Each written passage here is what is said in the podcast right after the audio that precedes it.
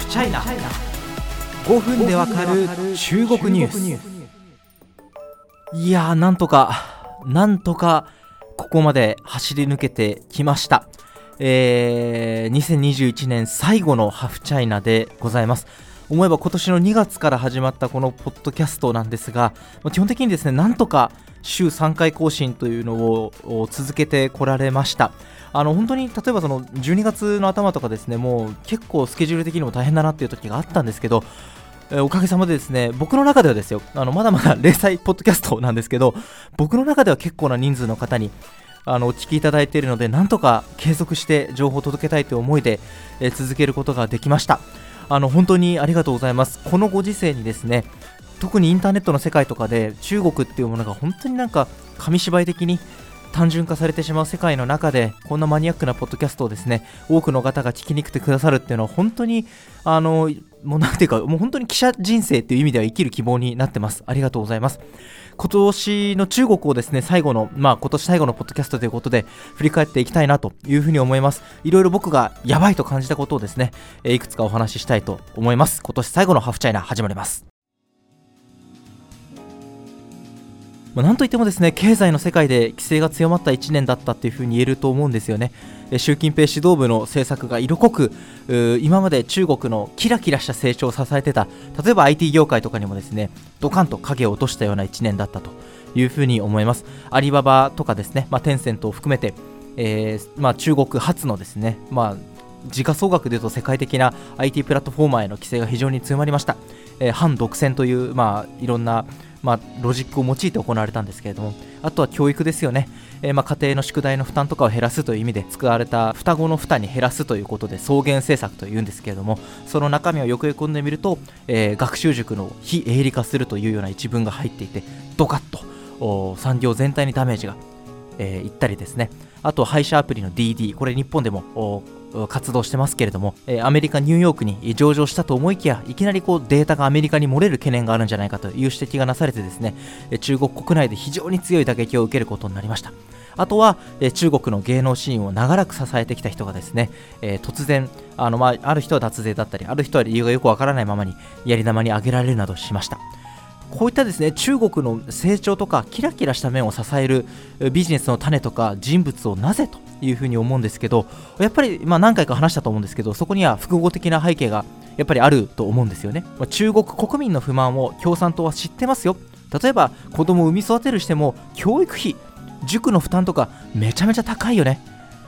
アリババとかテンセントみたいなプラットフォーマー私たちとかあるいは小さな企業から搾取して儲けすぎだよねとか。まあ、共産党としてはですねやっぱりこの共産党に従う共産党の一党支配に対してこう異を唱えない人民をですね幸せにする能力っていうのはやっぱり長けてるんですね。そこにはやっぱり注目すべきかなと思いますしあの今回もそれを示そうとしたという、まあ、側面があるのはおそらく間違いないだろうなと思います。他にもあの配車アプリの DD とかですね、あとは個人情報保護法なんて今年、えー、解説させていただきましたけども、ここには、えー、日本やアメリカでも盛り上がっている経済安全保障的な思惑が見ております。えー、個人情報や先端技術をいかに海外に漏らさず、いかに自分たちで囲い込むか。あの LINE の一部の個人情報がですね中国の技術者からアクセス可能だった問題なんか日本ですごい話題になりましたけどああいったことを得てですね日本社会も経済安全保障っていう概念を非常に実感したんではないでしょうか。ビジネスと人権というところもですねいよいよ無視できない領域になりました。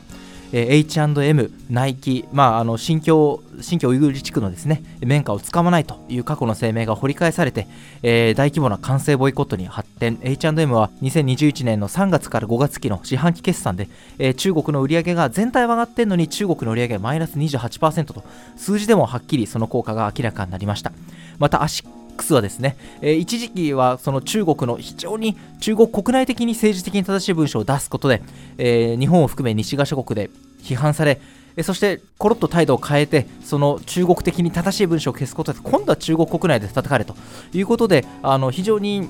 アブハチ取らずというような結果になりました。まあ、これらはいずれもウイグルに関係する話ではあるんですけれども例えば香港ではですねあのブランドは民主派寄りだ。あのブランドは中国政府体制寄りだと。いうことであの黄色経済圏という言葉が生まれたりしました。要はですね、まあ、政治は政治だから。我々は良いものを良い価格で中国の皆様にも提供したいんですっていうロジックがなかなか通用しない時代というのがもうすぐそこに来ているのではないかなというふうに感じる1年になりました。特に対中国という面ではまあその経済安全保障しかりビジネスと人権しかり企業がですね中国と関わる上で必要なコストというのは間違いなく増すでしょうね。あのいわゆるその女子テニス選手の彭帥さんの事件でも WTA 女子テニス協会は中国と非常にビジネス上で深いつながりがあったにもかかわらずその損を被ってでも人権を大事にするという姿勢を示しました。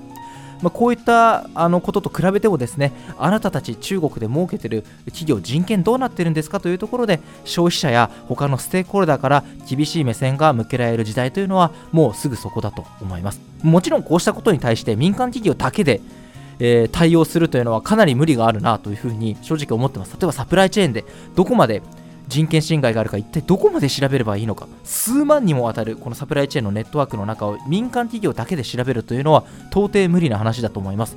ですので、まあ、日本政府も含めてですね公的機関が適宜サポートをすべきじゃないかなというふうに思ってます。その上で中国市場を考える上でやっぱりその明らかになってきたのがマスを取ることはかなり難しいということですね。かつて中国で無双を誇った日本アニメですら中国勢の巻き返しがあります。中国勢、このことを国のあの牛をですね、あの黒潮とか赤潮の潮とか言って、あのグオチャオと言いますけど、このグオチャオの巻き返しが非常に強いということはポイントです。そうすると日本ブランドが目指すのは中国の中のニッチな市場。もちろんそれでも絶対数としてはねあの人口が大きい分あの絶対数としては大きいんですけれども。それもですねやっぱり今言ったような経済安全保障あるいはビジネスと人権などなど大変なコストそして予測不可能なあの以前からあるね中国のチャイナリスクというものはさらに予測不可能性を増してますから。そこへの対応コストも割くということで中国市場へのチャレンジ間違いなく難易度増すでしょうね。例えばその、まあ、中国の売り上げが0.4%だったカゴメはですねトマトの調達というのを新疆ウイグル自治区からやめますということで、まあ、撤退したわけですけどこういう選択肢も今後どんどんあり得てくるんだろうなというふうに思います。もちろんそれでも中国市場を挑むという企業あのたくさんあると思いますし、えー、もしそういうものがあればですねぜひご一報ください。僕は一記者として日本企業が中国市場を開拓するという行為をですねあの本当に応援したいと思っている人間です。えー、来年は日中国交正常化50周年の節目です。えー、ここから先はどういうことかというと日中関係について話したいんですけどあの、まあ、両国でですね、あのまあ、過去の歴史を振り返るみたいなね完成キャンペーンみたいなものはきっとあるんだろうなと思いますけれどもただしそれが日中友好両国の国民感情の、えー、まあ、好転というところにですね資するものがあるとは正直、えー、全く思ってません。まあ、あのこっちに来てる中国のご友人ともお話しするんですけれども、やっぱりこの中国の方々のですねあのもちろん個人差ってのあるんです。よ個人差あるんですけどあくまでその全体的な話ですけどあの日本を見る目っていうのは相当歪んでます。そして日本人もまたこれは言うまでもありません。あの中国を見る目が非常に曇ってます。中国を単純なですねあのなんか爆発ばかり起きてる悪の帝国みたいな感じに見てると思います。それは要はお互い様みたいな部分があるってことなんですけど今後もですね、まあ、日中の経済格差というのは開きます。中国の経済経済成長っていうのはスピードっていうのは確実に鈍化していくんですけど、まあ、日本というのもそれ以上に失われた30年が40年、50年になってきそうな勢いなので、あのどんどん経済格差が開きですね、まあ、中国ではそれを国力の差とみなしてですね、まあ、過去の記憶も相まって日本をより下に見る俺たちは強くなったんだという態度が強くなるでしょう。えー、そうすると、実は私ですね、この日中友好とかですね、草の根の交流っていう、非常にもしかしたら古臭いと受け取られるかもしれない言葉が実はすごい好きな人間で、あの自分自身で実感してるんですよ。政治への考え方が全然違っても、中国に僕お友達いるわけで、そういうことを全然やっていけばいいというふうに思ってる人間なんですけど、いよいよですね、日中友好っていうのを考えたときに、えー、頭が痛いというか、もう痛すぎて割れそうな状況になれました。えー、両国関係という意味ではですね、本当に、えー、明るい兆しがもしあったら教えてくれというような感じです。非常に厳しい、えー、情勢がこれからも続くでしょう。というところでですねあの習近平指導部への経済の締め付けビジネスと人権などの、えー、中国市場開拓へのリスクそして日中の関係の悪化という3つのポイントに絞ってお話しさせていただきました。本当にこの1年中国いろいろあってですね、あのー、何度も言いますけどハフポストの中国担当記者って基本的に僕しかいないのでもうカバーするのが本当大変なんですよ。あっちに触れたりこっちに触れたりということでなかなかもちろん香港とかもすごく興味があるのでやってるんですけれどもなかなかこうあの一人でしっかり深掘りできたとは全く思えずですねあの記者としてなかなかじくじたる思いがある1年になったかなと思います。それでもですねやっぱり中国っていうのは日本にとって大事なんですよ。もうこれ本当使い古された言葉なんですけどあの好きでもいいし嫌いでもいいし興味あってもいいしなくてもいいんですけどそんなの自由なんだけどあの絶対大事です。あビジネスをする上でも普通に生きていく上でも世界の在り方っていう意味でも考える意味でもですね本当に中国というのは大事ですしそこに対する情報収集そしてそれを伝える人間の存在っていうのは絶対に大事になると思います。僕なんかですねもう言ってしまえば中国のこういうメディア界隈ではもう五流も六流もいいとこですよ。あの無名もいいとこですしね。それでもやっぱりなんていうか情報を求める人の助けにできないかってことをずっと考えてやってきた1年です。あの本当にあのハフポストっていう小さなメディアだからやらせていただいているような、ね、こともあるのでそれはすごく幸せだなと思うんですけれどもとにかくこの1年走り抜けてきました。そしてそれができたのはですねこのポッドキャストをいつも聞いてくださっている皆様のおかげです。これは本当きれい事ではなくてあのなんていうか、ポッドキャストのですね、これはこれぐらい再生されて、大体こういった方々が聞いてくれてるみたいなデータを見ながらですね、こう、ポッドキャストの企画を考えるっていうのは僕にとって一番の、一番のエネルギーだったので、本当にえー、感謝してます。ありがとうございます。あの、ツイッターでメッセージをくださったりですね、この前開いたオフラインイベントでも声をかけてくださったりと、本当に力になってます。これからもですね、あのなんていうか、僕自身の中国を見る目も当然バイアスはかかってます。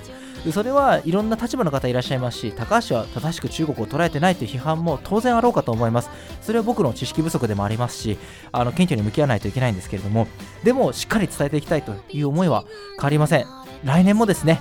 えー、どうか皆様のお力添えをいただければ本当に嬉しいです。僕の軸というのは一切ブレることはありません。というわけで皆様